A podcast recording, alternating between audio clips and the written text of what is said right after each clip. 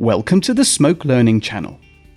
In this video, we are going to go through the challenge of managing lens distortion during compositing.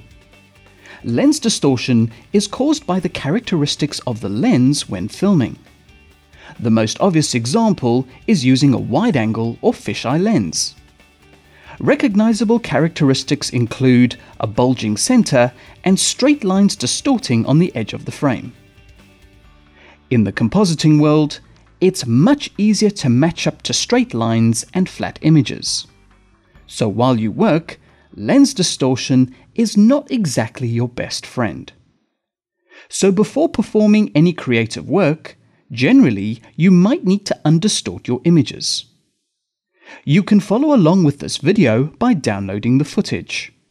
You will find the link in the YouTube description, or type the link displayed below in your internet browser. We will start off in ConnectFX.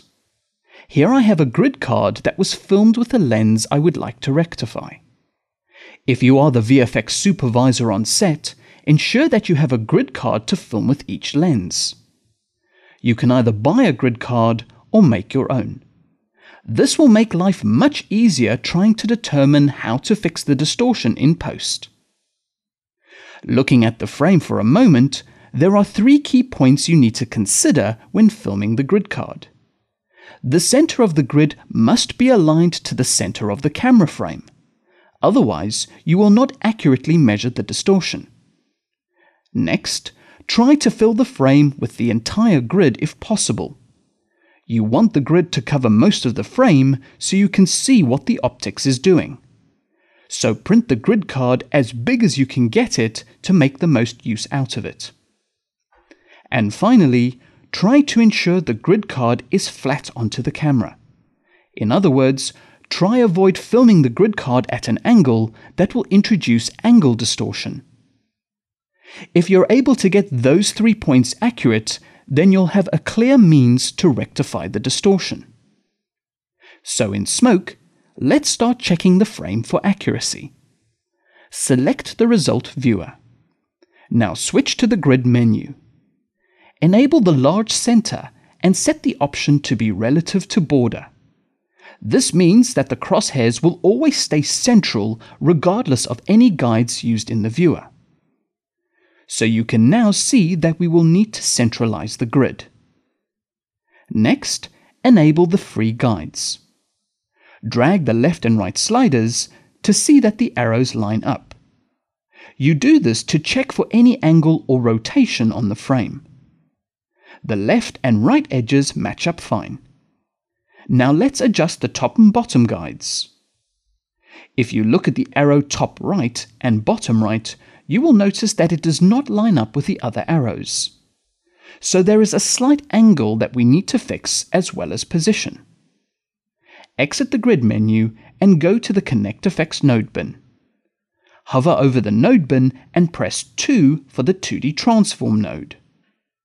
Drag out the 2D Transform node into the ConnectFX schematic. Connect the output of the source into the front input of the 2D Transform node. Double-click on the node to bring up its controls. Adjust the X position to slide the frame over to the left to center the grid. Next, we need to compensate for the angle as this grid card was not shot 100% flat.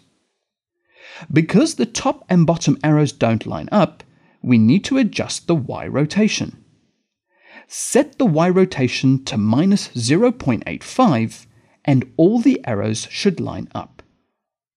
So the grid should now be correct to perform the lens correction. Look at the difference when I flick between the Media Source node and the 2D Transform node. Now we can flatten out our distortion using Action. Switch to the ConnectFX node bin and drag out an Action node into the ConnectFX schematic. With the Action node selected, press Ctrl+N to create a new media input. Just connect the output of the 2D Transform node into the red front input of the Media Input node. Since we are not keying or rotoscoping, you don't need to connect the blue alpha channel input. Double-click on the border of the grid image to go into Action and expose the object and image controls. Now before we do anything, switch back to the grid menu to get some more assistance. Leave the large center on, but turn off the free guide. Enable grid and choose the row and column grid. Set the columns to 30 and the rows to 35. This gives us enough vertical and horizontal lines as a guide. Exit the grid menu. Under the Image tab, you will find a Lens Distort menu. For correction, set the pull-down to Rectification. The values applied will be the inverse of applying lens distortion to the frame. So under the radial header, you can start applying the corrections. Negate the magnitude of the distortion to -3. This will pull the corners out. Set the adjustment to -1, which will perform secondary correction. And finally, set the Anamorph to 1.3. This controls the aspect ratio of the correction. So if I was to flick between the 2D Transform node and Action, you can see that the lens distortion is removed. At this point, you can now take the output of Action and begin compositing with this image as normal. All you need to do is replace the grid image with the shoot footage using the same lens. Hold Option Command to pull out the node and delete the 2D Transform node as it was just used to align and straighten out the grid.